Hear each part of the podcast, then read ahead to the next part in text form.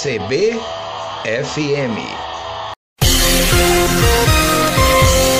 No ar, seu Jornal de Domingo. O destaque da semana. Relembre o que de mais importante acontece no Brasil e no mundo. Entrevistas. Tudo sobre cultura, tecnologia e saúde. Seja bem-vinda, seja bem-vindo.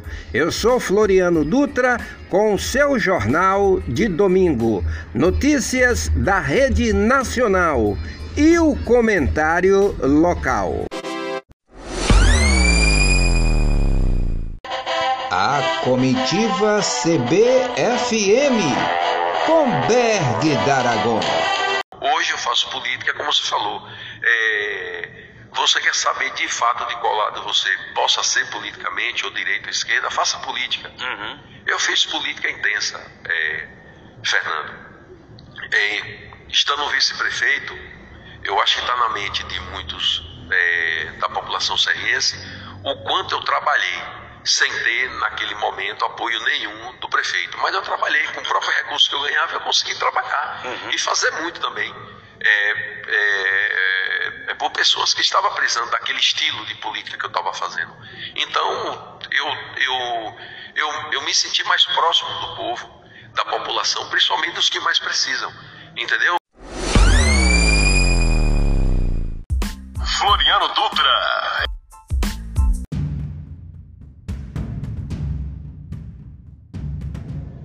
Sete de novembro, data em que comemora-se o Dia do Radialista.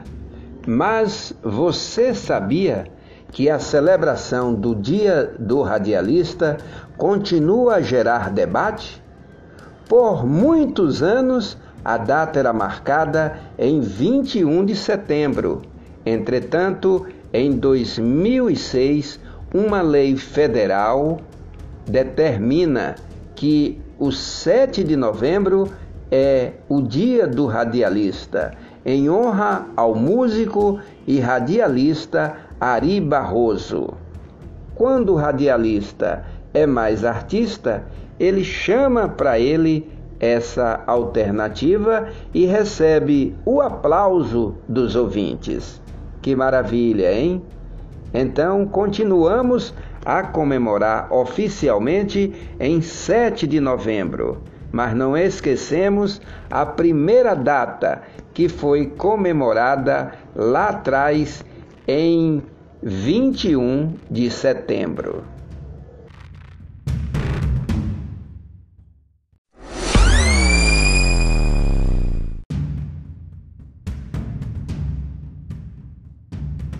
Brasil registra recorde de exportação de peixes. Quem traz a notícia é a repórter Karina Chagas. Para o pesquisador da Embrapa, Manuel Pedrosa, alguns dos fatores que colaboraram para o aumento das exportações no setor foram o crescimento da profissionalização e o aumento da escala de produção, ele explica que algumas particularidades da tilápia contribuem para ser a espécie mais vendida para os estrangeiros. Primeiro a questão do preço, né? É um produto relativamente competitivo. Se você comparar ele com outros peixes, principalmente da pesca marinha, né? Acaba tendo um preço menor. Um outro fator é como é um peixe de cultivo, você tem oferta o ano inteiro. Um outro fator é a questão da versatilidade. É um peixe que não tem um gosto forte, fácil de você trabalhar ele na culinária. O pesquisador pontuou alguns fatores que afetam negativamente o setor, como os preços altos de produção e o custo da ração, que desde a pandemia aumentou mais de 70%, como ainda o preço elevado do mercado interno. Mas apesar do primeiro trimestre de 2023 ter apresentado queda nas exportações, Pedrosa explica que a expectativa é de aumento das exportações no decorrer deste ano. Quaresma, Semana Santa, você tem uma demanda muito alta de, de peixe aqui no Brasil, então é normal que no primeiro trimestre as exportações não sejam tão altas. Tem várias empresas que passaram a exportar filé de tilápia congelada, estão começando a exportar para países árabes, né, utilizando a certificação halal. Então, esse conjunto de fatores, acredito que vai levar a um aumento das exportações em 2023. Entre os estados que mais exportaram produtos de piscicultura, o destaque foi para o Paraná, Mato Grosso do Sul e Bahia.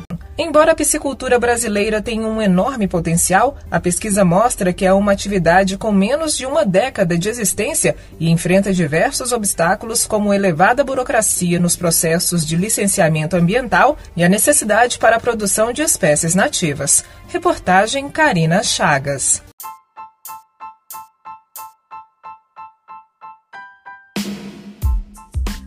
O Centro de Acolhimento à População de Rua é mantido pela Prefeitura. Ali eles recebem alimentação e assistência médica e principalmente o respeito e o afeto a que têm direito, como cidadãos e seres humanos. A reportagem é da TV Brasil Feira de Santana.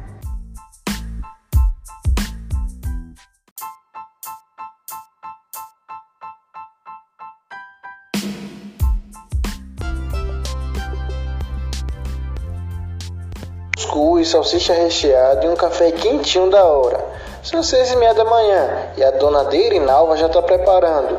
Tudo com muito amor para o centro de acolhimento. A gente faz seis refeições por dia. Às vezes a gente faz empanada, faz é, rocambole, bolo e estão fazendo hoje um cuscuz recheado para eles. E, e às seis horas, às sete e meia, antes das oito horas, estamos servindo os, acolhi os, os acolhidos. O Centro de Acolhimento à População de Rua é mantido pela Prefeitura para ajudar as pessoas em situação de vulnerabilidade social. Atualmente conta com 13 assistidos. Um deles é o Gilian, que tem 35 anos. Chegou há pouco mais de uma semana e já se sente em casa. Pessoas super legais, a tia da cozinha, os monitores, sempre trataram a gente super bem com, com o carinho como se fosse estivesse tratando a, próprios, a própria pessoa da família. Né? Mas a casa de acolhimento vai além das refeições. Aqui os assistidos também têm acesso aos serviços do consultório de rua, como consultas, remédios e solicitações de exames. Tudo isso uma vez por semana ou quando forem solicitados. Aqui ultimamente está sendo para mulheres. Agora tem umas exceções que quando é identificado que é uma família, um casal, aí pode adentrar aqui ao equipamento, sendo que fica um período aguardando o benefício eventual, que são as passagens que o município confecciona para que eles retornem aos seus lugares de origem. O Centro de Acolhimento à População de Rua está instalado na Praça do Tropeiro, em frente ao Shopping Popular Cidade das Compras. Aqui funciona 24 horas sendo que para chegar aqui tem que ser através do Centro Pop de rua, que é uma casa também de acolhimento, eles fazem uma triagem e mandam para cá, e através do plantão social. O plantão social é que identifica onde é que está o problema e aí traz para cá para que a gente faça esse tipo de acolhimento.